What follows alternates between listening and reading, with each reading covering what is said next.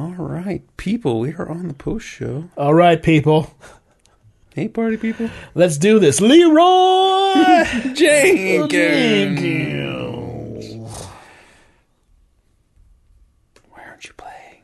Play, damn you. Play. You can do it. No, not that song. The one before. How come I'm not turned up? I got guns in my head and they won't go. Spirits in my head and they won't go. I got guns in my head and they won't go. I wanted to use this song for the intro, except there was no like he's the first thing is a Yeah. word, and that's hard to do for the intro. So turn it down a little bit more, give you some more volume so you can put in your soundboard stuff. So there was a couple finales this week There were a few on finales. the TV, and um, Which so one do you want to talk about? Let's talk about Silicon Valley first. All right, Silicon Valley first. So what do you got? so I'm, I'm thinking that um, you know we were talking about how good things never last long. Whoa. I was just gonna say it. This guy fucks.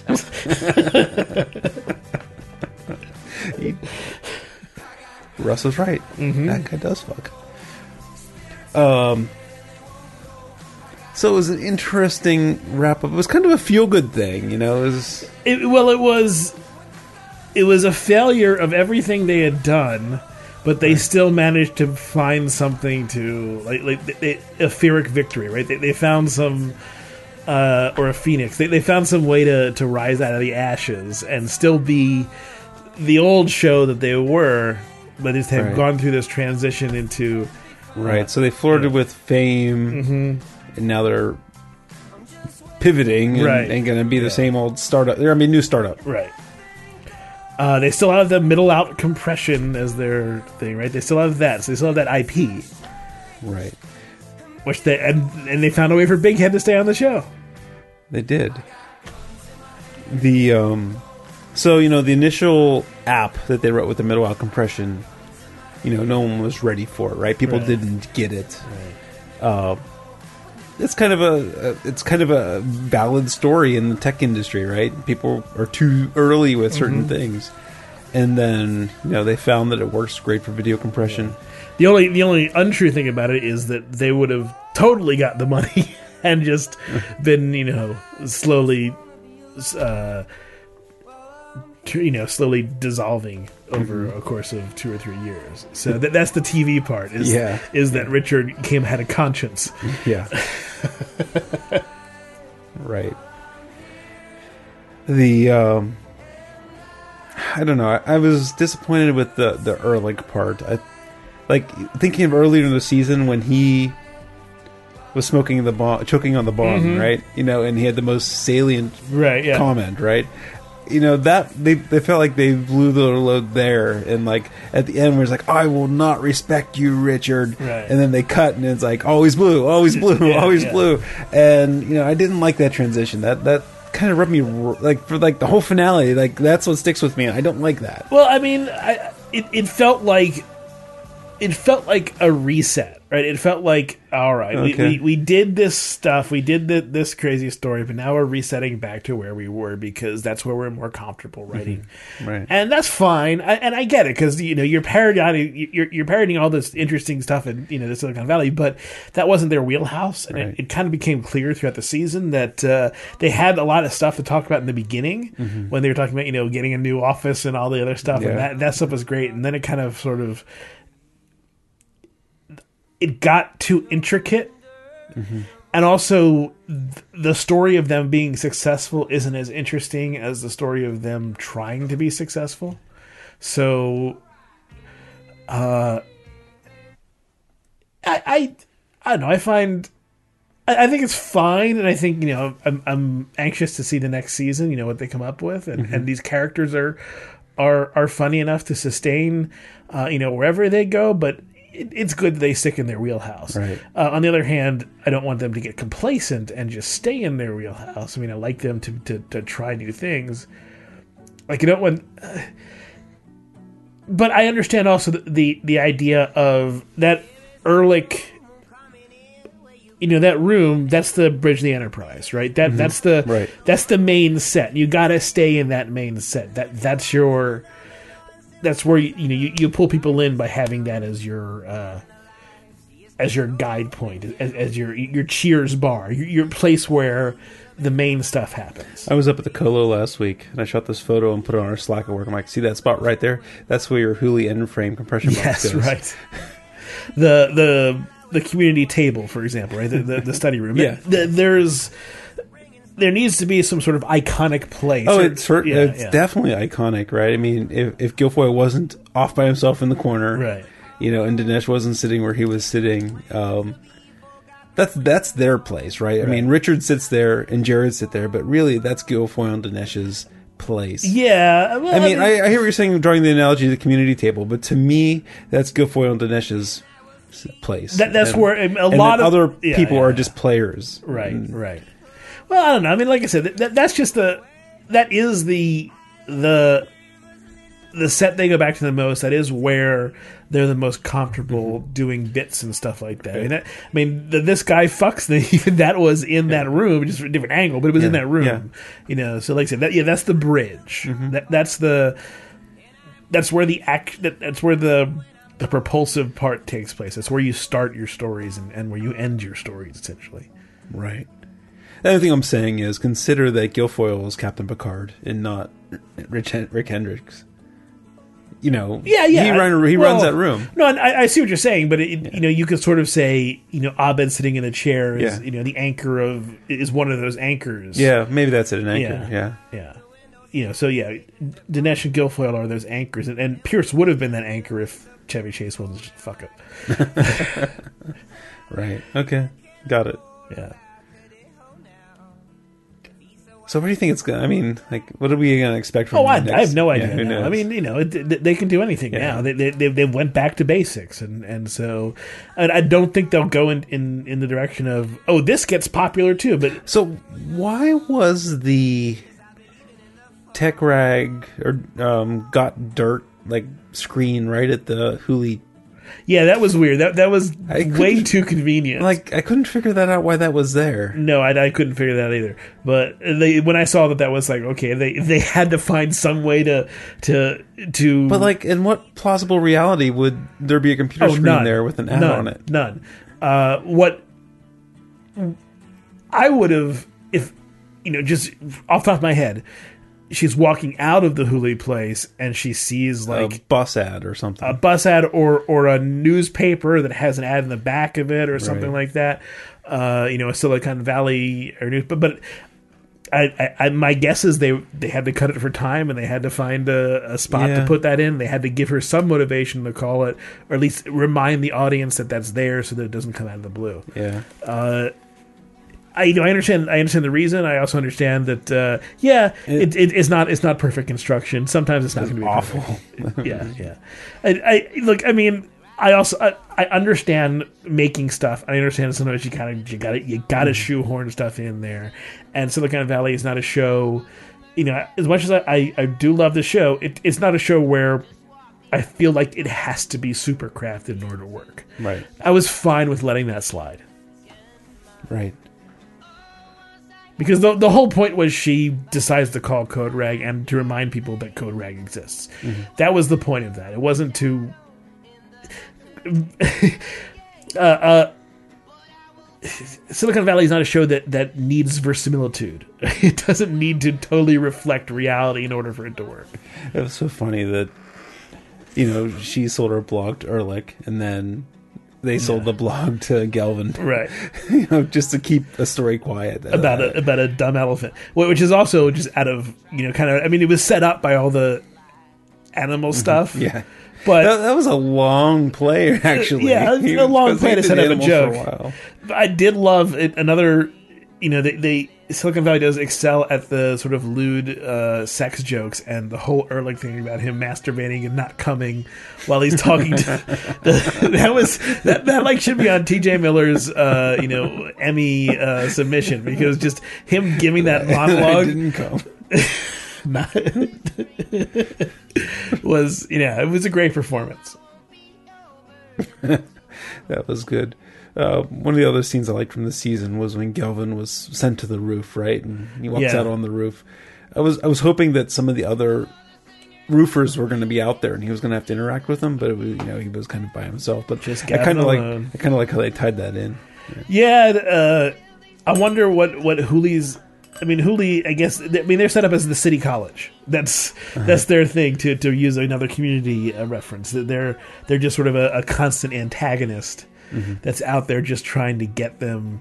And you know they're, they're they're they're slightly better and they have more money, But they're still but they're still just they're still just as just as much of a fuck up as Pied Piper, just on a larger scale. Just as much fuck up as Greendale, but just on a larger scale. yeah. right. I mean, I would, I would have loved. Had the Community gone on for like eleven seasons, which probably would have ov- overdone it, but it would have been great to see like an episode just focus on Like a- an anti-study group in City College. anti Jeff, Right, Anti- yeah. Oh, that anti Britta. That would have been that would have been really good. Yeah. The thing is, you'd have to get the actors. You know, I mean, it would have been tough. it, it would have been Harming tough. probably could have pulled Yeah. it off. But, Yeah, I mean, yeah. it would have been tough. It, it would have been, but it would have been fun. I mean, it would have been exactly the kind of you know They could have. What if they would have staffed it with all like recognizable faces, like all cameos? That would be that would be cool too. But yeah, that that would have been a great. That would have been great. like you know some of the people from Parks and Rec, you know, stuff like that, right? and uh, you know, I'm sure they, they came up with that idea because the you know that that writers room is is one of the one of the ones that um, is kind of legendary in, in terms of its both its turmoil and its uh, okay.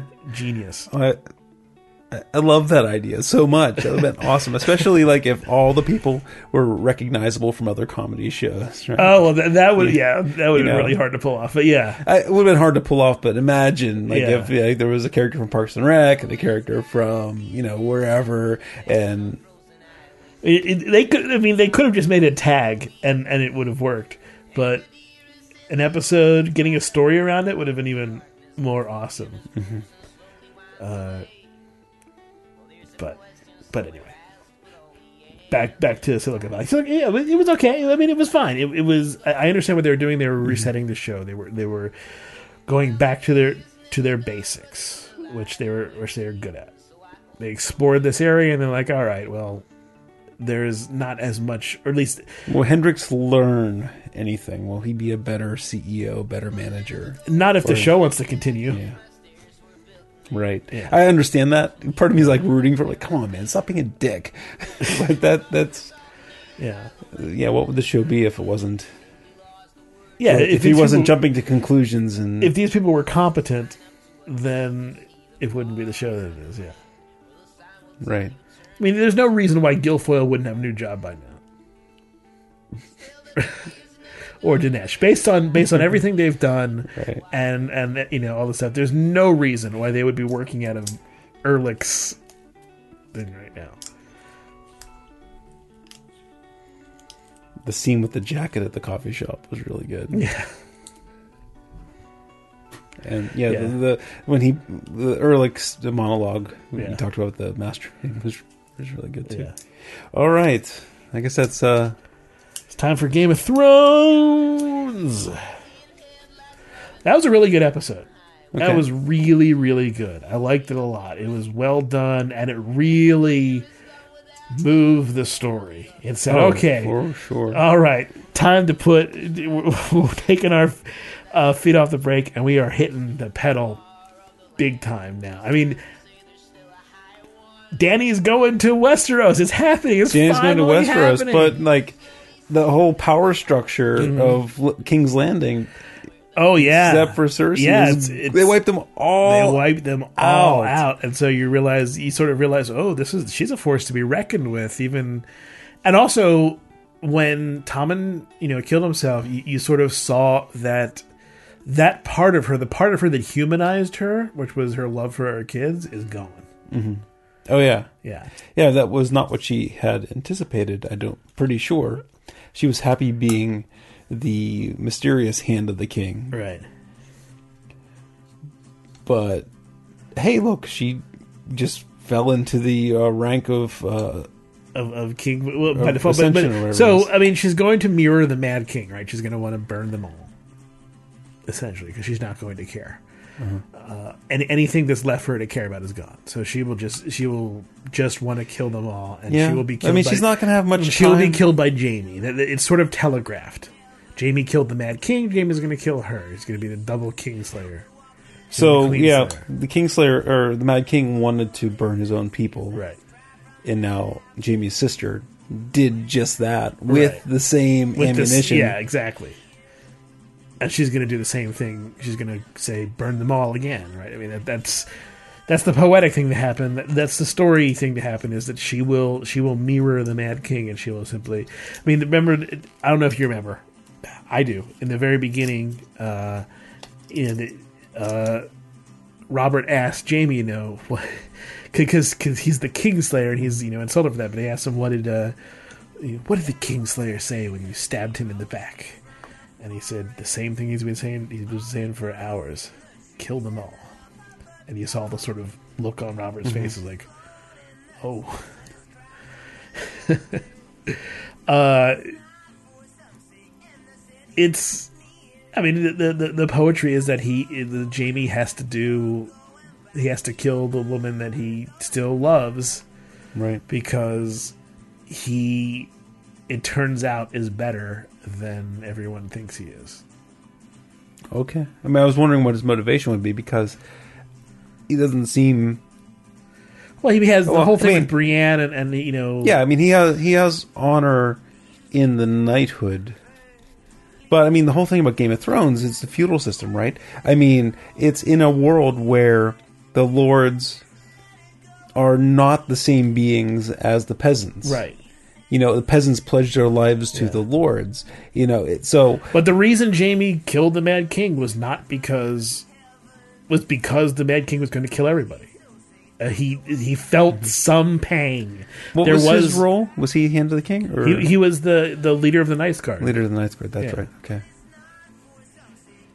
Yeah, it, it, I, I understand that. It, I'm trying to reconcile it, right? Because they, the more I watch it, the more I see that you know all of these houses that pledge themselves to the Starks, and that even the peasants Right. of Winterfell, you know, blindly following their lord. You know, they're not all humans. You know, there's No, there- there's lords and there's peasants, Right, And, yeah. and they have different value. So it's kind of interesting that Jaime has sees humans as. I mean, I understand Brienne, right? Yeah. She's a knight, right? That's part of the hierarchy. I, I think it's it's it's Jaime doesn't care about a few people killed, but the idea of a whole bunch is it it it, it does. There, there is a revulsion that comes up, and you see it when he gets to King's Landing and he sees the the Sept. Right there, there's a revulsion there uh, of that many people dying, that that indiscriminately. He understands doing things. I mean, he pushed Bran. He pushed Bran out of the window. Right? He understands doing mm-hmm. things for a purpose. Right. He understands having to kill people occasionally. He understands he killed the Lannister Right. cousin in the cage. He understands having to do things, but he doesn't. He doesn't like just indiscriminate death. But was there any other way out of the High Sparrow's grip? I mean, that's the thing. It seemed like, Well, I mean, who knows? yeah, it just seemed. It, seemed to me, and I don't like Cersei at all. I like the story, but it seemed like you know there was with Oh, the, Cersei's a very compelling character. with, with the face faith and, and. Lena Headey's doing a Lena Headey's doing a great job of playing that character. With the with the High Sparrow and the faith militant, though, I mean, her back was up against the wall. It was either face trial Yeah. or what, and this was one of the few things she had means to do. Yeah, and, and it's a it's very much a um, an atomic bomb type solution. It's all right, just wipe them out. well, but, it works. But, but what uh, what lesser option did she have that would be successful? Right? I mean, yeah, well, the, the thing faith was, militant thing was, was that she she didn't predict is that it it still hurt her because Tommen killed himself. So it wasn't it wasn't painless, even though she thought it would be that kind of painless solution. yeah, mountain left too soon. I gotta go to, to PP, so you, uh, you can't pause it. So you're just gonna have to talk. Um, I wonder if I can pause it. Let's try this button over. here. Don't, don't, don't. I just do it on the backup.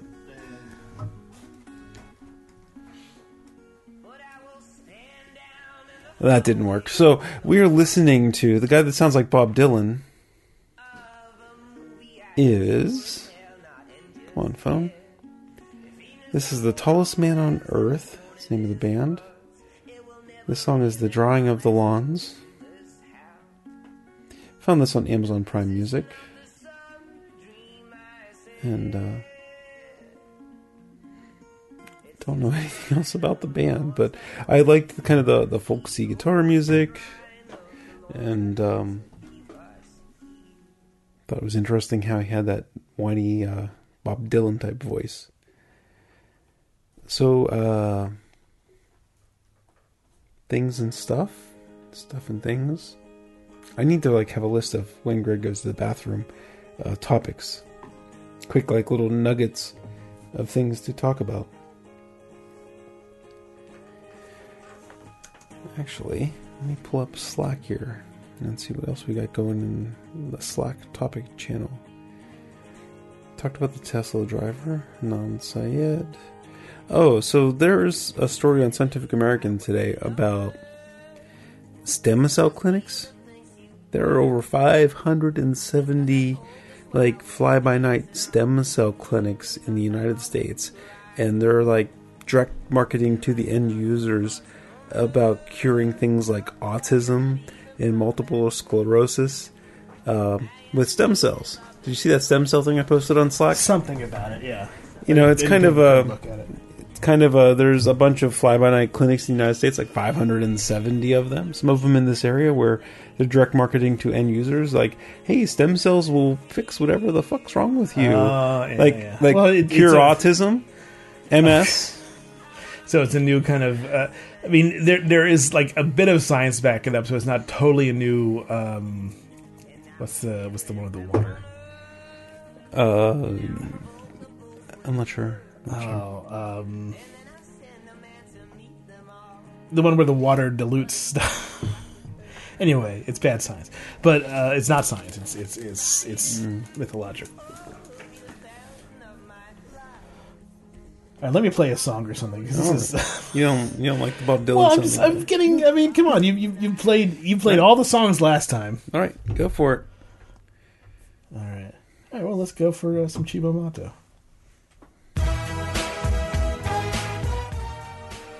All right, so I'm trying to figure out how to bridge this topic. What? We're done talking about Game of Thrones, or Oh, oh, if you want to, yeah, let's talk about Game of Thrones. What else do you have? uh, so we, we have Cersei, and we are talking about whether she had means that was less uh, nuclear option Yeah, or, or not. Uh, I I tend to give her the benefit of this was the option, and it sure was convenient that she got rid of all the Lords of Hightower or Highgarden. Highgarden. convenient. Yeah, sure. you know but really the faith militant and the high sparrow was her target right is the way i see it so i, I kind of give her a pass of not being too heavy handed with the whole thing i don't know there just wasn't much I think you're giving. I, I think you're you're you're letting evil Okay. go. oh, sure she could have fled king's landing i guess yeah, exactly. but then what well, I mean, her her whole life's been then what? yeah yeah yeah you're right all right so then we have It's been it's just mad. Gra- it, it's she's trying to grab onto power and hold on to power as much as she can. we got to see Bran's um, uh, uh, vision, and we learned that uh, Jon Snow is uh, a um, Stormborn, right? Targaryen. Targaryen. That's it. A Targaryen. Yeah. That's been a that's been a long sort of guessed Okay. fact in, in the fandom that everyone sort of guessed was the story, but was had never been confirmed until now. Okay. Hadn't even been confirmed in the books. This was this was the the confirmation that yeah he's the So we he's the, actually the son of Rhaegar Targaryen and Lyanna Stark. So he is a Targaryen. So then I, I saw on one write up that you know the Tar- Targaryens are big on incest, so they think that uh, Right. Mother of Dragons and Jon Snow are going to get together. It's possible. Uh, Jon Snow doesn't have the Targaryen uh, unable to be burned thing that Daenerys has, but neither did Viserys, her brother. So it's not it's not a purely Targaryen tra- Right. trait. But he still may have some ability to control dragons and other stuff too. So. Nice. And there's another possible theory, which is kind of silly, but it could happen, which is that Tyrion is also Targaryen. Because there's a, a thought that Tywin's wife maybe screwed the Mad King, and that's where Tyrion came Uh-huh. from. But that's that's just people trying to, you know, put puzzle pieces together. And there's, I, I don't know if you can say there's a whole lot of evidence for that. Yeah, and this doesn't have to be Star Wars universe. Not everything has to be Right. related. Right. I, I hope. I hope. He got Arya Stark getting her revenge on the Flays. Or, or, Freys, the Freys. phrase, Freys. yes. That's it. I, I I missed that. I missed that until like she's like, even she's like they're right here. You know, I I, I felt dumb. Like I'm like, oh, why didn't I get that sooner? well,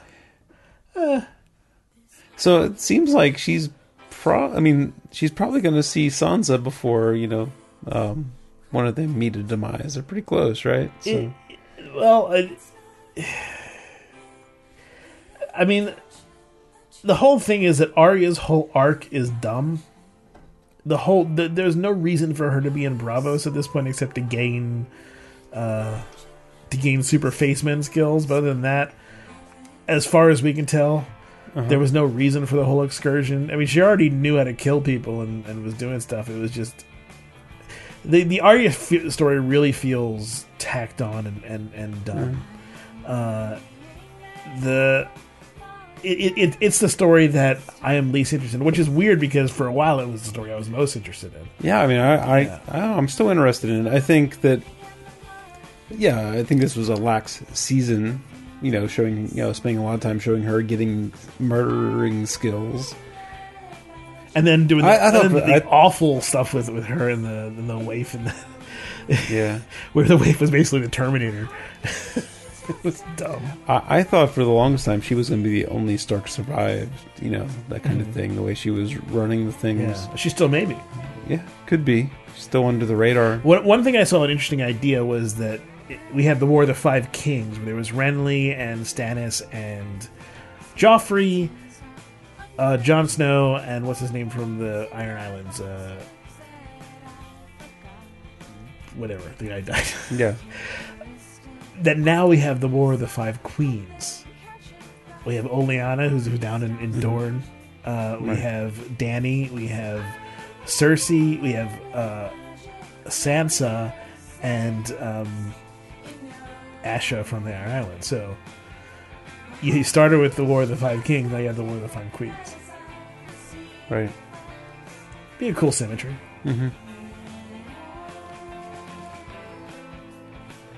Yeah, I, I did. I did catch it. It's really interesting. Like feminism has taken hold in, in You know, essentially, yeah. and you could say that it's uh, it's a response to the last season when everyone was all up in, in up in arms about the rape, the rape stuff, and I wouldn't doubt that. I think they, they there was some compensation for that in the story. Uh, so, but yeah, the the women have really taken charge. All right. Yeah, I think I'm about petered out on Game of right. Thrones. Okay, Uh, but I do have to run to the bathroom, so you're gonna have to carry the show for I can a do minute. it. I can do it. I can handle it. I'm smart. Was that the line from from Godfather 2? I can handle it. I'm smart. I can do things. Uh, okay. What else is going on? Looking in front of me, and I'm seeing just like a whole array of empty bottles. And uh, we have this is weird. Sierra Nevada. I think Jeff has talked about this before, but this is Sierra Nevada uh, lip balm. It's uh, SPF 15 hops and mint lip balm. Uh, so I guess it's hops and mint. I'm not going to take it out because I don't know what uh, where it's been. Uh, who knows what where, where Jeff's put it? It it it could have been anywhere. What else? I have magnets here. Yeah, I'm going to talk about some science stuff. I, I hope people will uh, understand that uh, this is this is what I I love. I, I I'm starting to especially as I get, especially as I read more and more and do more and more of the understand more and more of the math, understand more and more of the concepts. I really start to see the world in this way. I I, I see that everything comes down to uh, these relatively uh, simple but expressive laws, uh, uh, and I'm constantly amazed by it, and Jeff less so. Uh, but that's okay because I think I mean I was talking yeah, last week about something, and Jeff pined in with uh, I and with, with with another dimension, so he's getting it. He's you are you are getting the stuff is, is what I'm is what I'm talking about right now. Whether or not I mean you, you sometimes when I talk about this stuff, you give me this look like, ugh, I don't want to have to deal with this, but as I was, you know, as we were talking, as we were uh, commenting on the uh, horrible, um, the fifth dimension stuff, you picked out and called out stuff like I. I mean, you knew that stuff. You you had it, and you understood what it was. You somehow you had you had. Uh, osmosis or whatever had taken over and you had gained enough information that you knew stuff about this that you wouldn't have known before so even if you feel like it, it's Well, and sometimes it's interesting. yeah And then other times, other times you don't have a good enough narrative in what you're explaining. Yeah. And you're talking at me, and yeah Th- that's why i wish you would you would jump on me and, and w- whenever i i'm saying something that that's that gives you a bit of confusion uh or it goes a bit too far let me know and i'll back up and i'll try to start to yeah. to I, I think I think a lot of it is why do I care? Why should I care? Yeah. Well, and I was as I was saying when you left, the reason why I care so much and why I think other people should care is that from what I can see, this stuff literally underpins reality. Like this applies to things that are beyond just math. This applies to everything in the world because this is the fundamental stuff that is built on. Now it gets more complicated as it, you know as, as stuff gets added on, but at its very basics, this applies, and you can see the echoes of this in all of these things. You can see the echoes of the fact that things oscillate in how politics works and you know how trends happen and you can see the uh you can see the echoes of uh how how exponential functions worked and what in what growth in, in economic growth and in the way that societies grow and crumble you can see these very basic mathematical functions are underpinning it all so that's why to me it's so magnificent and that's why I try to express it so much because it's all there for you to understand. It's you can that's why you should care. That, that's that's the no, but the times that I'm staring at you like, come Yeah. on, get this over with, and I'll be more vocal in the future, is that you didn't do a good enough job of um, the foundation of. and that and that's fine because I'm I'm learning how to do this. oh, no, So, no, yeah. yeah, I'm not saying you're a shitty teacher. I'm saying sometimes Sometimes I am a some, shitty teacher. sometimes there's a narrative, and I get it, and you're you're you're building upon things, and then other times you just like start here, and it's floating in midair, and I don't understand why it's floating there. Yeah, no, I, I get it. Um, and and and so there are going to be some days when you're better at pointing out things to me than others, and there are going to be some days when I'm better at explaining Right. things than others. Uh, I, but yeah, that, that that's the ultimate expression. That's why I, I, I want to do this because I'm, and not be and and because this is something I want to share. This is not something that I want to keep in my. I don't I don't feel possessive about this. I I want to. I, I want to celebrate this, if anything. I want to show how how uh, uh, how interesting it is, and that I and since I feel like it does underpin all the stuff, that makes me feel it's important because when you understand it, you can get an idea of why things are happening, or at least you have some basis to to try to understand why why certain things are happening. right. So let's talk about symmetries. Okay. uh, they're kind of the basics. They're, they're the basic currency of the understanding of the world. I, I would say, or, or or the modern understanding, is that everything is sort of based on uh, this idea of symmetries, and and the the concept is, uh, you can sort of think of it as a seesaw. Right, if one thing gains, another thing has to go has, has to go up and down. So that's sort of a that's a Conservation situation. of whatever. Conservation is exactly the the entire point. Um, so the first thing I want to express is that the world exists from a mathematical perspective. The reason why there are things that exist is because there are symmetries that are broken. Right. And this, uh, so and this is fill in for people who are listening and to also make sure I'm understanding right. You're saying is because symmetries are broken is because there's more matter than antimatter. Because if everything was in equal amounts in equal places, everything would have self annihilated and there'd be nothing left. So yeah, that, that yeah, that's exactly one way you could, you, could think of it. Absolutely. the The idea is also that if everything was the same, it would be homogeneous. In other words, it'd be just the same everywhere. And if it's the same everywhere, nothing interesting is happening. It'd just be noise. Well, it would just be regular. If if it's exactly regular, Right. then there's nothing interesting that Be can distributed, happen. sure.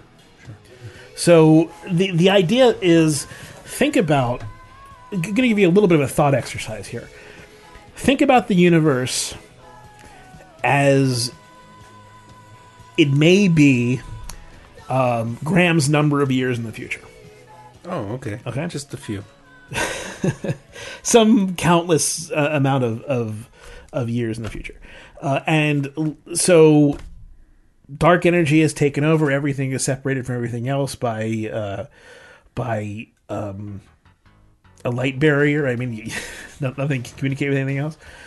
So I want you to imagine that that there is a lone electron in a universe The last electron? the last electron in, in, in a particular area of the universe that can't be influenced by anything else. Um, so this thing is essentially at absolute zero.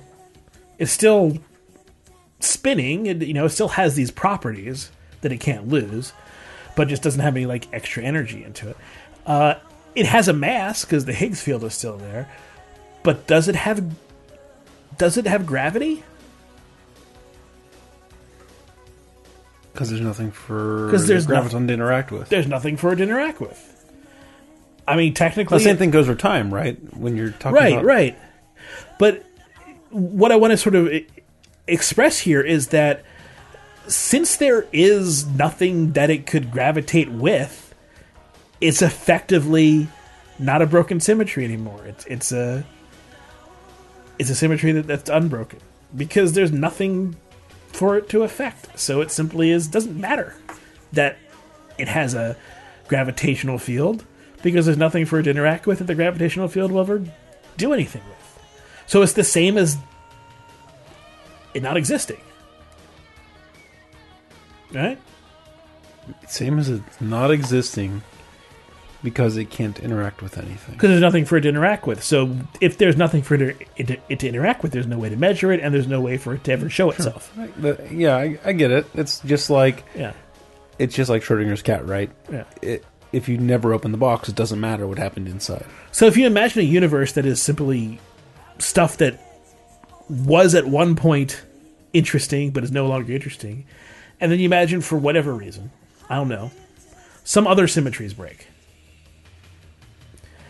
They may not have any response to gravity whatsoever. Gravity could just be something that is no longer important in this new universe, in this new area of broken symmetries. It's just new stuff that that gets broken for who knows what reason. If you want to call it God, you can call it God, but I wouldn't go that far. But anyway, I'm just saying, you know, something happens, mm-hmm. and you can imagine.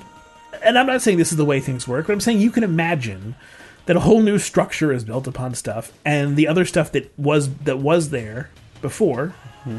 don't don't play any part. Okay. So so that is just an idea to get you to sort of generalize the concept of, of symmetries. And the other thing I've been really pushing on you is rotations, because rotations is how we understand how things relate to one another. In a sense, if I'm asking you to compare an apple to an orange, how would you do that? Compare. Um, I would describe their traits. Exactly. So they have. One thing you can say is that they both are objects, right? So they are. That's something they Well, share. I probably wouldn't say that because that's assumed. But Well, what I'm saying is that there's not one. You're not comparing uh, an apple to um, the number three, right? this You're- you, you have a you have some basis for the comparison. No matter what it is, in order to make the comparison, you need to have some basis. If you have no basis for the comparison, then I don't know. Then then how do you compare anything, right? So you have something that is like a um, there's some constant there, right? The constant between the apple and the orange, at the very least, you could say they're fruits, right? The, the constant is that they're fruits, and there's a rotation between between one and the other mostly on- circular fruits. on some mostly circular. So they're circular. There's there's a a concept you can there's, there's a constant there, and then your axis of rotation is that they're circular, and you're But- but, rotating uh, them along right. the different ones. I mean, and and you're rotating in many many different area axes, many different uh, degrees of freedom. But the point is that there's some axis that is a a, a thing that they share, and then you can compare based on those Objects. And that's why that's where I came up with the idea of Max and Allie because they have lots of symmetries. Uh, and one of their symmetry is that they both have an age, right? So uh, they're they they both if if there was if they didn't if there was t- not time they wouldn't have an age. So time is the generator of that symmetry of age. And so you can rotate between Max is five and Allie is nine. And that's just one axis that you can rotate on, but you have data points. And you can sort of extend that into other things. So when we talk about generators of symmetry, we're talking about what makes it so that these so that the symmetry is different from one thing to another. Okay. So this is where it gets back to the science stuff is that the generator of uh, of conservation of momentum uh, is rotational symmetry. Or sorry, the generator. Well, generator it's a rotation. Rotational symmetry. It's rotation, and that's the generator of the symmetry of.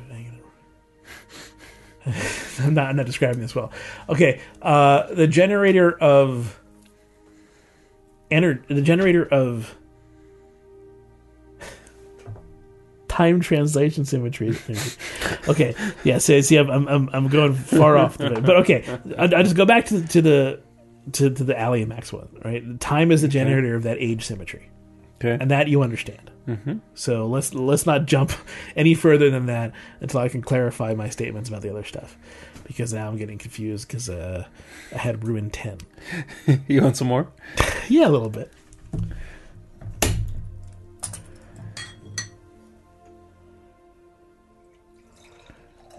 And it's yeah, a little bit more, just a tiny bit more. And so the idea is, yeah, ro- rotating along. It's just rotating along some axis, and that's why rotation is important because when you understand how things rotate, and again, you know, the the eye stuff just comes in handy because it's just a way to it's a way to talk about two dimensions at once, right? Okay.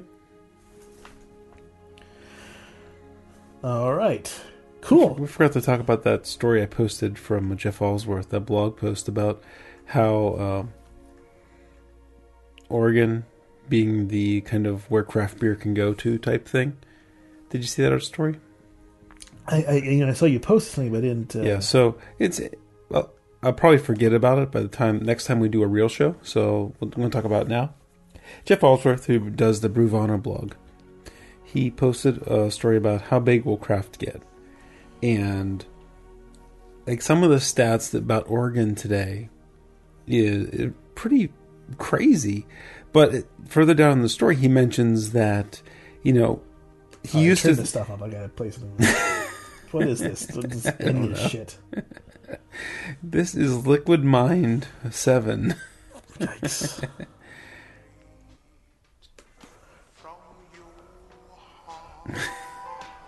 I just was looking at radio stations on Amazon Music. You gotta be real, you gotta have heart. Yeah, that's better than the real, then you gotta have heart. You gotta meditation be shit. real, then you gotta have heart. You got Going to the fifth dimension here. to have heart. You gotta be real, then you All right. So anyway, so he starts out, and I'm going to get to the stats of what Oregon's doing today. But you know, he mentions at the end when he's concluding, he's, he used to think that Oregon was this you know anomaly outlier of you know super hipsters drinking craft beer, but like he says that How is it not still an outlier? no, but where Oregon was is where the country is now. Like like it, That doesn't mean it's not still an outlier. right, but.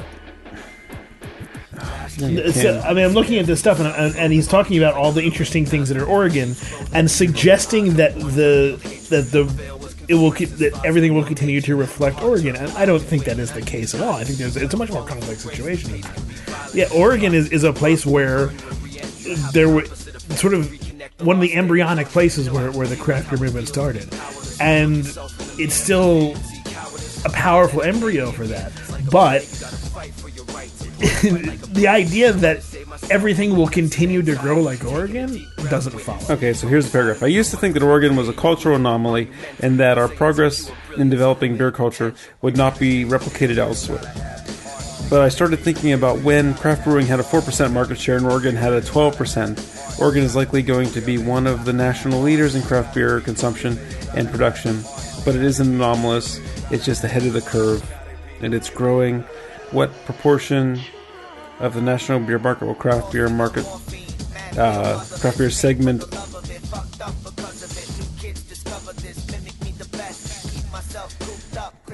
He you know he thinks 25% is is a possibility or he thinks 25% and then possibly north of that. But like some of the stats for Oregon right? Uh, 20 22% of beer consumed in Oregon was brewed in Oregon.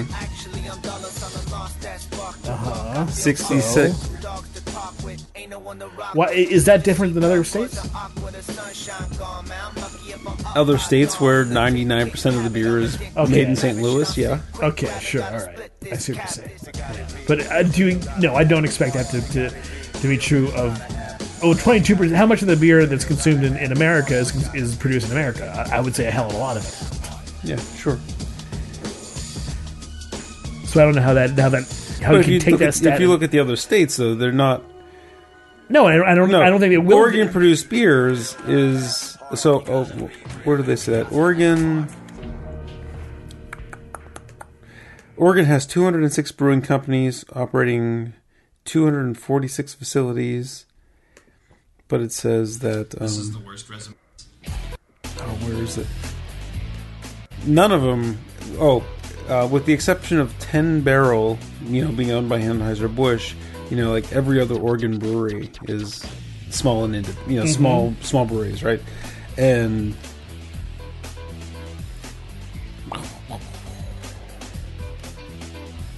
check out the article. People following along at home instead of me trying to parrot the stuff and doing poorly at it. Um, yeah, I don't know. It, it's. I'm not saying that we're going to be right on Oregon's heels, national, nationwide. I, I just feel like taking one data point and saying it, it's it's worked this far, Mm-hmm. so it should just continue is is uh, well, it's it's wrong headed. It, do, it doesn't fit with with how I look at data. I I require okay. I require more evidence than just this has it, it- okay. It's like that black body spectrum, mm-hmm. right? The the Rayleigh Jeans law worked for the beginnings of the Planck black body spectrum. So you say, well, it should do exactly like this. Whereas no, the, the the natural thing that happened was very very different because it was you're looking at it turns out a much bigger situation than just small a small place like Oregon where you can concentrate a culture. That's not the same thing going on in, in the U.S. all throughout the U.S. and all throughout the world. Now, I'm not suggesting that craft beer won't grow. I think that it has a lot of potential to become as important to the brewing industry so here's- as Budweiser, So it's as these other beers. I, Right. I think craft beer will event- ultimately become at least as important. in the story underneath the photo, he, he starts drawing some other interesting uh, statistics where consumption in Oregon grew at 11% last year. Uh-huh. Uh, production only grew at 3.5. So that means more out of state beers are being drank in Oregon. You know, it, it's growing. The market's growing. The consumption market's growing. Yeah. But out of state breweries are filling the majority. Right, of- because because there's a big beer culture, so everything is flooding in. yeah. So I mean, so that That just means there's a there's a sponge that in, in Oregon. right, that's- right, right. yeah. I mean, it's a good article, lots of good things, and you can draw your own conclusions about it. But uh, you know, I, I think it's Remember, the energy has to come from somewhere, right. and and and energy is not unlimited. We have a nice source of energy with the sun, but Oh, oh, I should have posted. I forgot to post the link. I saw something on Twitter. Was it this morning? It was like well, that doesn't directly the sun doesn't directly translate into economic energy, and so you're you're talking about large. Like this, this is why I'm getting back to the math, right? I mean, because it, it still applies. The energy has the energy has to get soaked up by somewhere and has to grow things. And in terms of what grows cities, culture grow. Cities eat culture. That, that's what they that, that's what they use to grow. Uh, and so you, you build your culture and you use energy to build. The energy has to come from somewhere ultimately. Uh, fortunately, like I said, we have a good source of energy, but we have to keep that up. That's the whole point. That's what all the math says. We got to keep pumping energy into the system, and then it will grow. And when it grows, when energy, when things do grow, how they grow is based on the the situation around it, right? The the, the that that's Darwin's contribution is that the environment plays a major role in how things grow and in which ways they grow. It applies to life, it applies to everything, really. There's environmental selection pressures on everything that's growing. so. Here's an If you're dying, there's not as much environmental pressures on it. Sure, absolutely. Half of 21 to 27 year olds have never had Budweiser. Half of them.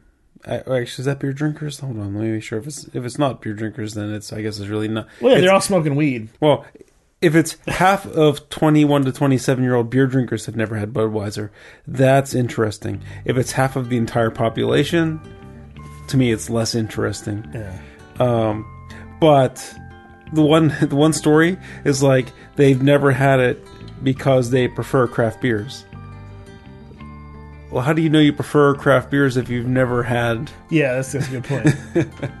maybe they had, well, maybe they didn't have Budweiser, but they had Coors or Right, something. right. So Yeah, maybe. yeah, so th- that that could still be the, the case.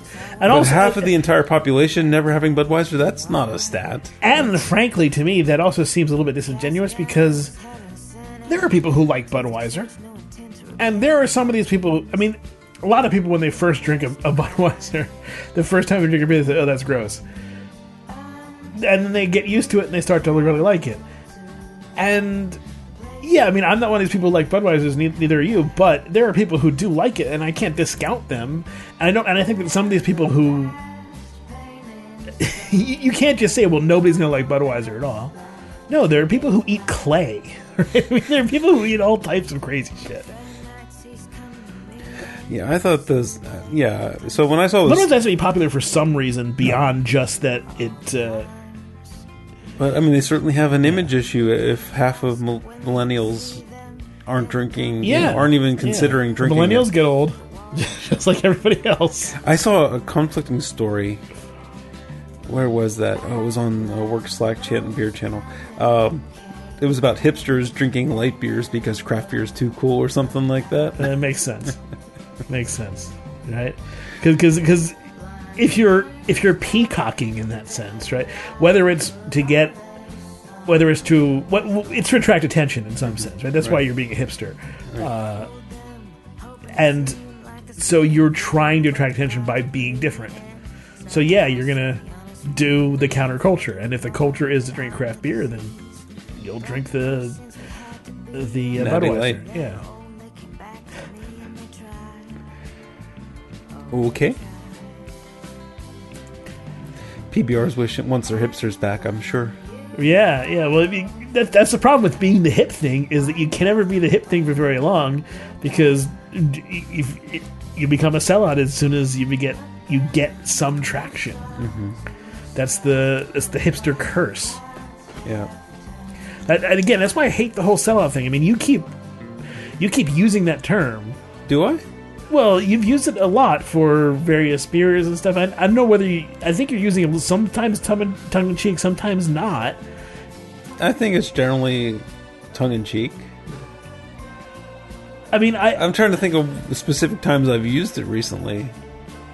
in some tweets or something you talked about uh, sellout beers or stuff like that, or e- or at least not with a winky. I Yeah. am trying to think of. Uh, I'm okay. I'll be uh, cognizant of, of Yeah. using sellout. Uh, At least on the show, once or twice, you said that, you know you, you said that. I I think you, you like I I, I do think that on the show you express that it's more tongue in cheek, but I, I just I, I feel like it's it's tongue in cheek, but it's kind of a term that should die. It, it's kind of I, I feel like it's it's overused to the point of being almost insulting now, almost like a yeah, I hear you. I think almost a pejorative that, that shouldn't be around anymore. Just Like like the f like uh, the word you know bad pejorative words for gays or for black people. So it, just- it it shouldn't be around. It not that it's the same kind of thing, but that leaning on that is the same impulse.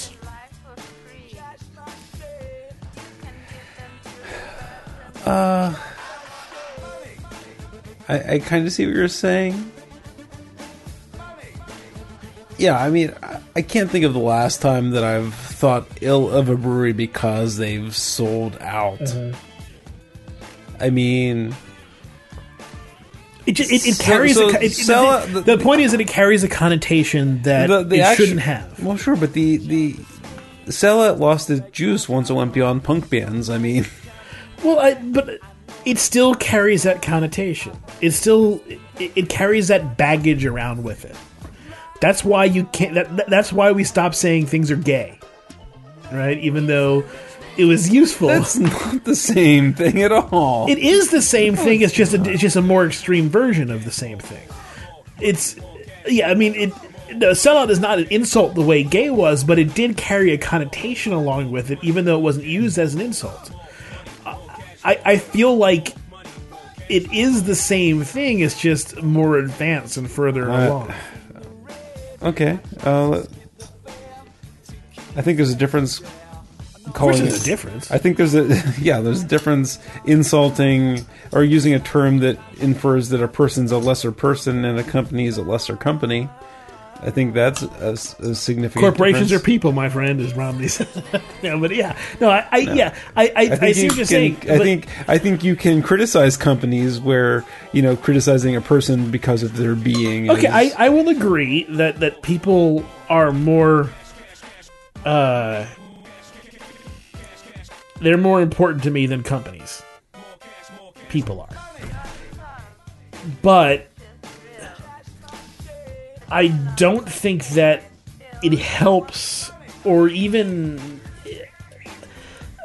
I, I, I feel like I, I, it's hard for me to express it totally because I don't know whether. And I think there's a- because I- I, I I don't I don't totally understand it. I get what you're saying, and there's definitely similarities between gay, like that's gay and that's sellout, right? Mm-hmm. Or you're gay and you're a sellout, Right. You know, I, I get the similarities there.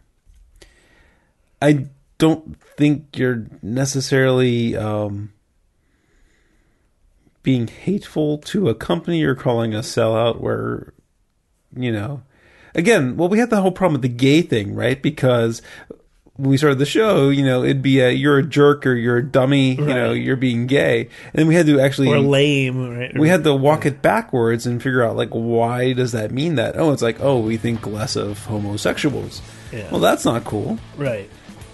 I think And it took think- a while for us to even accept that that was happening. Right, but thinking less of a corporately owned company isn't the same thing as thinking less of a homosexual. No, it, it, it, it absolutely is not. It absolutely is not. And yeah, I want to be clear that I would never defend a company the same level as I would defend a person. No matter who that person is, even that person is someone who I can't stand. Uh, but I feel like from a, a purely cultural perspective, calling these these companies sellouts and, and continuing that is it's destructive because it, especially if you want this bubble to continue. I'm convinced it's a bubble. You may think it's not. If you want this bubble to continue, then you're going to want to keep you want to, you want to keep that uh, surface strong, and you want to keep pumping energy into it. Uh, and bifurcating that bubble will burst. The, the, the quicker you bifurcate, the, the quicker you cut that bubble, the quicker everything's going to burst. Right. Did you see my tweet last uh, Sunday? Which It was the uh, watermelon Dorado hunt- haunting me. yes, yes, it was in because it was in Silicon Valley. it was a prop in Silicon Valley, Yeah. and I actually was it watermelon Dorado? or It was, was. it Dorado? I, okay. No, I looked it up Yeah. because regular Dorado is green Yeah. and watermelon Dorado is pink. and there's only one. That means they had five of them. Oh no, no, that's a green bottle in, in the Oh, six pack okay. holder. So it it's just It, a it prop. had a six pack holder. The um, I was surprised that Ballast Point came back because earlier in the season, where we used to see Ballast Point props, they switched them out with Drakes. So I thought maybe the prop guy or whoever you know decides which beers he wants on his set, um, had switched from Ballast point. Well, I mean, they shoot a- in L.A., but they they pull in props from elsewhere. So I guess they just. Well, sure, but it used to be Ballast Point, Ballast Point, Ballast Point. Right. In the beginning of the season, um, Gilfoyle was drinking Drake's, and he had Drake stuff around his desk. Maybe, maybe that's it. Maybe Gilfoyle's ahead of the curve, and he's given up Ballast Point. I think you're adding narratives where I don't know, but it, it seemed because before it was like all Ballast Point and um, and they started showing Drake's, and and then they start, you know, you still see occasional Ballast Point, but maybe I'm, yeah, maybe I'm assigning meaning to that. But I think it would be fun. maybe it is Gilfoyle is, you know, too too hip to drink. that would be a very beer. very subtle storyline. It's Gilfoyle though, man. That's what he would do. Gilfoyle is not a subtle character. But he wouldn't drink fucking The watermelon Satanist Dorado. is, is is not a subtle character. He wouldn't drink watermelon Dorado Why wouldn't he? Because it's fucking bullshit, man. He would do it if if Dinesh said it was bad. no, he would trick Dinesh into loving it. Well, but he would do it to trick Dinesh into loving it. Uh, the whole chain storyline was great too. Chain when Dinesh got the gold chain. Oh yeah, yeah. Apparently that, that that's based on a real life Kumail Nanjiani story Oh yeah, where he started wearing a gold chain. It just did not did not work. oh that was a real good one. What else do we have? Uh, okay. Oh, okay. Um, Jack Daniels wants you to know about Nearest Green, the slave behind the world's best-selling Oh, whiskey. Yeah, what the shit's this? So Jack Daniels used to talk about how uh, Jasper Daniels uh, learned how to distill from this stuff, but, but now they're selling the narrative that he actually learned from a slave who was doing, uh, you know, who was a master distiller, and that's where he learned all of his major stuff. And And Hey. these these ads are only running in Jet magazine, right? Racist. Uh, I'm not the one who's getting behind the slave uh, backstory all of a sudden. I I, I think. I'm skeptical of their true me. oh, true oh, sure, but, but I. I think it's. I'm not a racist. I'm just skeptical. I think it's a sign of the fact that this country went through a period of slavery is becoming a more normative thing to talk about. Right? It, it it's not I mean, it's still a shameful thing, but it's a thing we can admit to doing it. We could admit we're wrong about, it, as opposed as being a hush hush thing. And so you can now sort of talk about these people who, while they were slaves and while they were certainly repressed, they had influence on people still, and they're still they're worth they're worth talking about. I think it's a sign of cultural growth, even if it is a used as a vehicle for advertisement of a of a liquor that's bad. It's still a sign of cultural growth.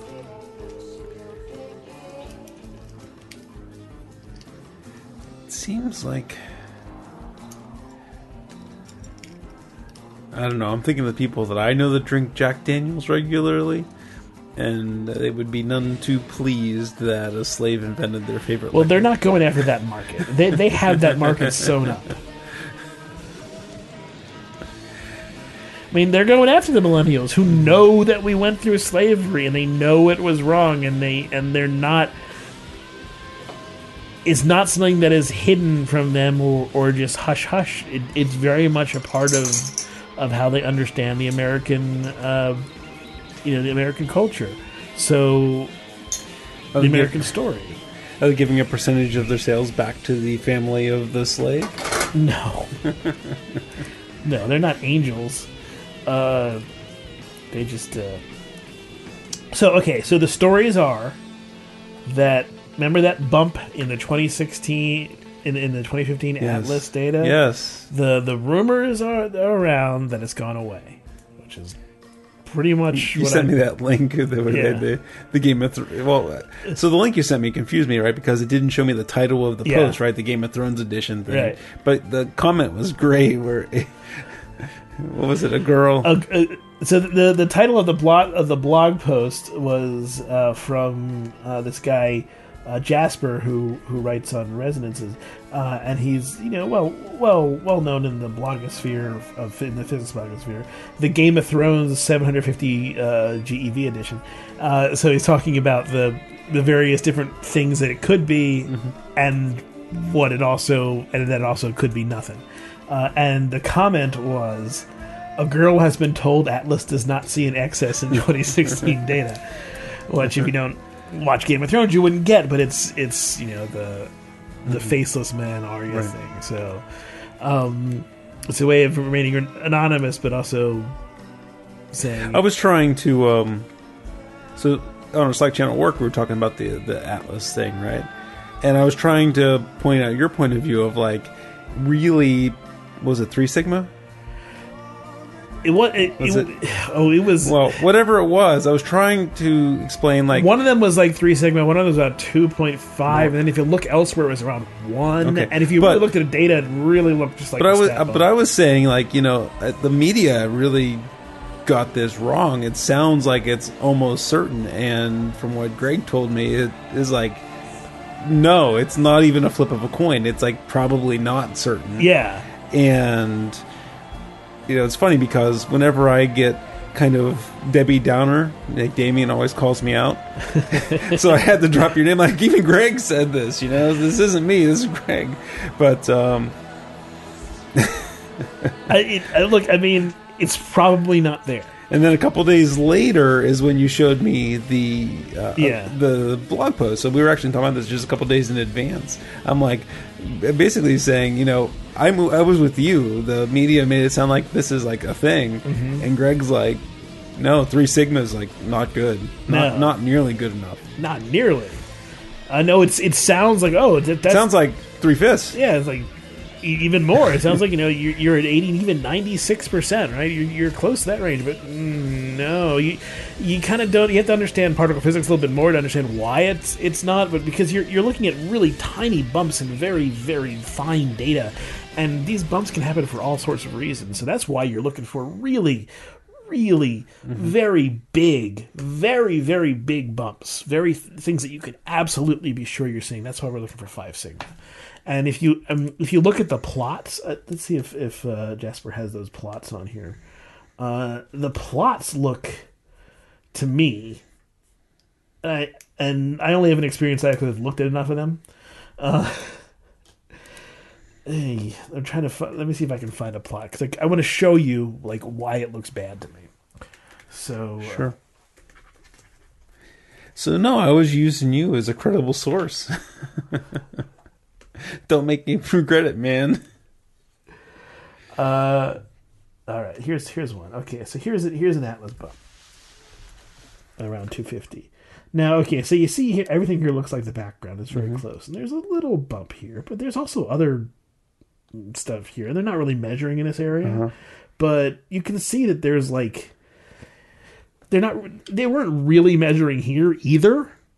Well, yeah, the error bars get really big right past right, it. you know. right and when they when they you know concentrated on here they saw a little bit of fluctuation but when they looked elsewhere it really went away this is this is the concentrated when they did the look elsewhere when they sort of looked around the sp- spectrum it went down to one sigma so it really doesn't look to me like i mean who, who knows it could turn out to be a new particle. It could turn out to be something there, but to me, it, it just looks it looks very. Uh, this doesn't look nearly enough to me to be like, oh yeah, there's something there. That just looks like that that kind of shit happens. It's like a faster than light neutrino, man. kind of. I mean, if you, let me look at the, let me show you the Higgs plot as a different example. Yeah, that'd be good to see. You know, a real particle. Right.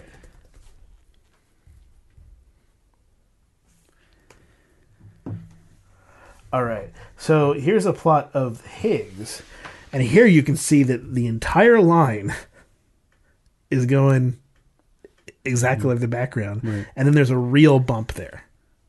So there's there's no there's enough samples that there's no un, error bars. There's no uncertainty. You know, and that's kind of the other graph. The way the way it's drawn, right, with the error bars. It'd almost be better if they had drawn like a a field, like a you know, showing you like this whole uncertain area. Like, look how wide this uncertain area Mm-hmm. Yeah, is. yeah. You know, where it was just like point, point, point, uncertain, point, uncertain.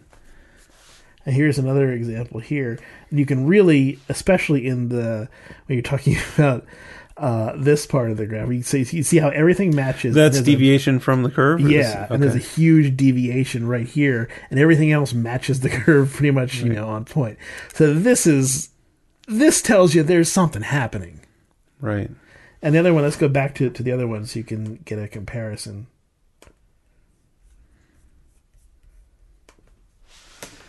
And that's all fuzzy up here. Right. You Is know? that fuzzy because they're getting various samples on different? Well, it's all fuzzy because this whole area that's not not very well Is it? defined. Oh, is that inverse? Is that why the error bars on the left on the bottom, and the right on the top? yeah. Or okay, I mean, this is just. I mean, look at this. Is this a particle? I don't. It doesn't. It doesn't have that clear delineation from background, right? It's something that ex- you know. This is this is clearly background. and these are the last year's. Yeah, this is last year. Okay, Uh, yeah, we don't have the data for for this year yet. Um, but yeah, so you see how it's just you know it follows this path and then it, it gets wobbly, but that doesn't that doesn't look to me. I'm not exactly a, I'm not a particle physicist, even though I play one on the radio, but that to me looks like standard stat flux, no, just regular old stat flux. regular old stat flux. Just it, it looks like standard flux. It looks like just the hmm. kind of stuff you would expect. You expect and and.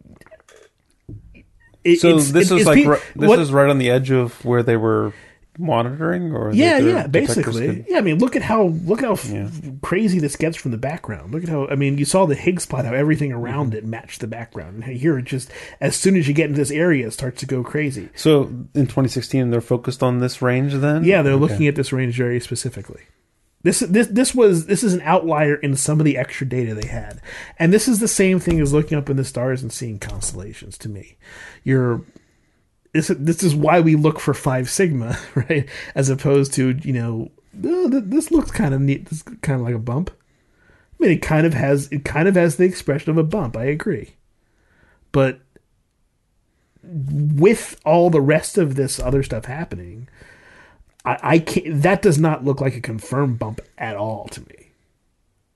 Now, if you dive into that data, you really explore that, and you try start to see what happens. I mean, the thing about the look elsewhere stuff is is that they, they just did, didn't really have a lot. Of, they didn't have a lot of data for this at all, and now they're really focusing on it. So they'll find something if it's there, but my guess is no, that goes away. I think for all the papers submitted on that. Well, people have to, you know, finish their degrees, right? people have to have to write uh, have to write things to to be. People have to publish or perish and that sort of thing. So I understand it, but it's it it's not a good place for physics to be in right now, because especially if this goes away, we got nothing. It's it's Higgs and that's it, and we got the standard model, and we know the standard model is incomplete, and we're just like. Where are we? What is going on? What else is out there? We can slam particles into each other at higher and higher energies, and what do we get?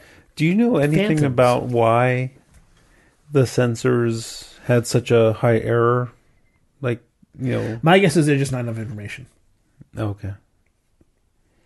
I was wondering, you know, I, I didn't know if you knew the info, but I was I mean, wondering, wait, like, this did is- they have to install new sensors, or is it?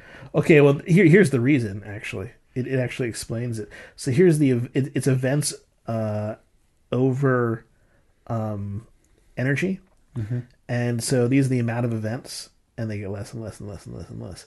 So Oh, okay. smaller energy, smaller energy, larger, larger, larger. larger So they larger. they're running it. They're running the LHC at higher energies, Right. So then this will be more in the center of their of their distribution. Mm-hmm. Right, right. So they- they're just This is the very top end of the energies of last year. basically yes. This is a lot of lot less events that are happening here, especially down in this area. Right? I mean, here's your inverse femtobarns. You got you know 10, 10 squared, ten to the third, ten to the fourth. The- These really are are because they have a lot of events to compare, and then you get less and less events, and especially around here, it just gets to be. They, I mean, there's, there's got to be there's going to be deviation from the mean no matter where you look, but the average is going to be uh, Okay. distributed along the average. If there's something there, we'll see it. My guess is based on this, based on the way this looks, my guess was no, and my guess is still no. Especially since nothing was predicted to be here, right? Well, that that doesn't well that there's nothing predicted doesn't mean it's not there. It just it it. it I But mean, even when we saw the bump, we're like, "What the fuck is that?" We don't know. Like, Yeah. like not even a guess. right? yeah. Not even a good guess. you no, know, no. so- no. It's not like there was like, "Oh, this makes sense Nothing- for a graviton or something." Right. Nothing that people were predicting fit. Supersymmetry doesn't fit. Uh, gravitons don't fit. Right. So at that point, it should have been 90% statistics and 5% maybe it's a mystery particle, right? I mean, it should have been that bad. You know, the newspapers fucked this up. Well, Or maybe the press, you know, the press uh, conference they had fucked this up, but someone fucked this up. the, the the fact is that the people want to get attention. They want to publish things, uh, and and they're going to. And so you just got to approach these things uh, with with a critical eye. Did you, there's a picture, um, You can Look play for- something. if you want. look for the aurora on Jupiter, like vivid, search for vivid aurora of Jupiter. All right. You gotta see this picture. It's fucking bonkers.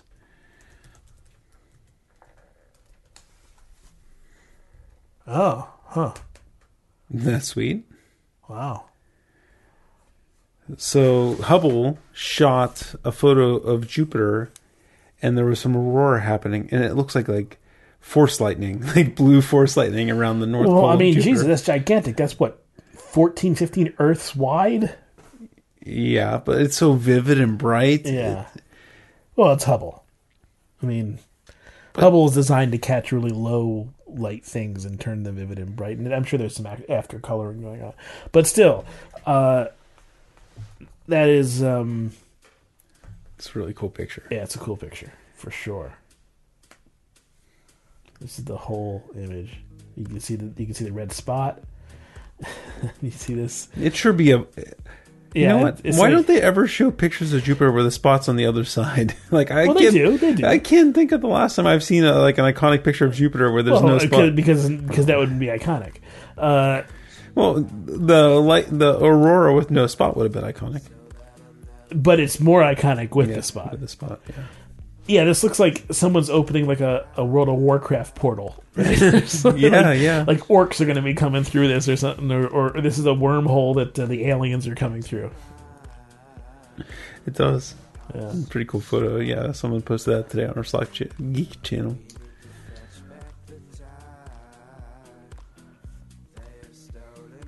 So this combines uh, uh, images taken in the optical and observations of the auroras in the ultraviolet. So the optical in 2014 and observations of the auroras in the ultraviolet and taken in 2016. So it's it's a it's, a composite, but uh, it's still so th- that's another reason why it looks iconic because they, they took an optical of Of, of- Jupiter as an iconic image with the red spot, and then they put the ultraviolet observations of the aurora on top. boo. But tele- telescopes make shitty photographs, so you Yeah. gotta composite them. Yeah, and you know they're trying to show this activity.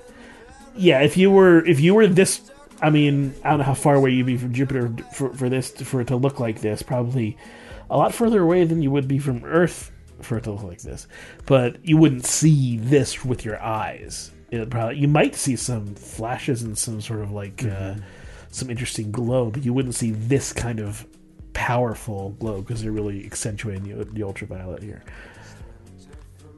But yeah. So the headline. So, this was picked up by some Spines blog, right?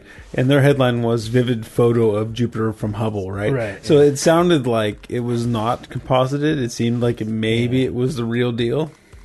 But I should have. I should have researched it. it's still cool. It's just yeah, it's not it's not a raw picture of what you would see if if you were uh, or looking at looking at a telescope, like like looking through the Hubble telescope, right? Like if you had an eyepiece, which you don't. So Juno just got the Jupiter, right? It's, it's some- close. I think it's July fourth, right? Yeah, I saw something on Twitter. They had a video of listen to Juno go through Jupiter's bow shock of the magnetic their magnetic field or something. Yeah. So it's it's in it's in the Jupiter. system. Yeah, it's in the uh, what would that be? That'd be the, the Jovian. Would it be Jovian or would be the, the Chrono? Because that, all the we talked about this before. All the um, the orbits are named for the Greek versions, right? The the planets are the Roman versions, and, and the so like uh, a Mars orbit is an aerocentric orbit because it's Ares, Well, I mean, it's the Jovian system for sure. right? But it's also the but the chronocentric orbit would be around Jupiter, right? Because it's Chronos. No, that's Saturn. Uh, uh, Jupiter is um, Zeus, so it'd be a Zeocentric.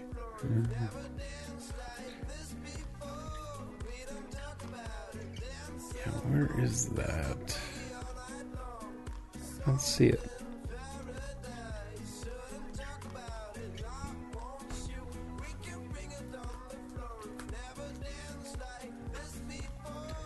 Anyway, yeah, we got a new space probe going. What, so, what does Juno do? I, don't, I haven't been. I haven't, I've been meaning for the last couple days. It to- gets pregnant by Michael Cera. Yes. Nice. What is up with Juno? Anything else? That's it. That's it. Alrighty. Juno Internet Service. Mm, Value priced internet. I don't think that's what I want. Juno 2007 IMDb? Nope. Juno NASA. All right, I got to pee anyway, so let's Alright, uh, let's wrap this shit up. let's wrap this up. You got to go on a vacation tomorrow. I have to go to work first, but then camping.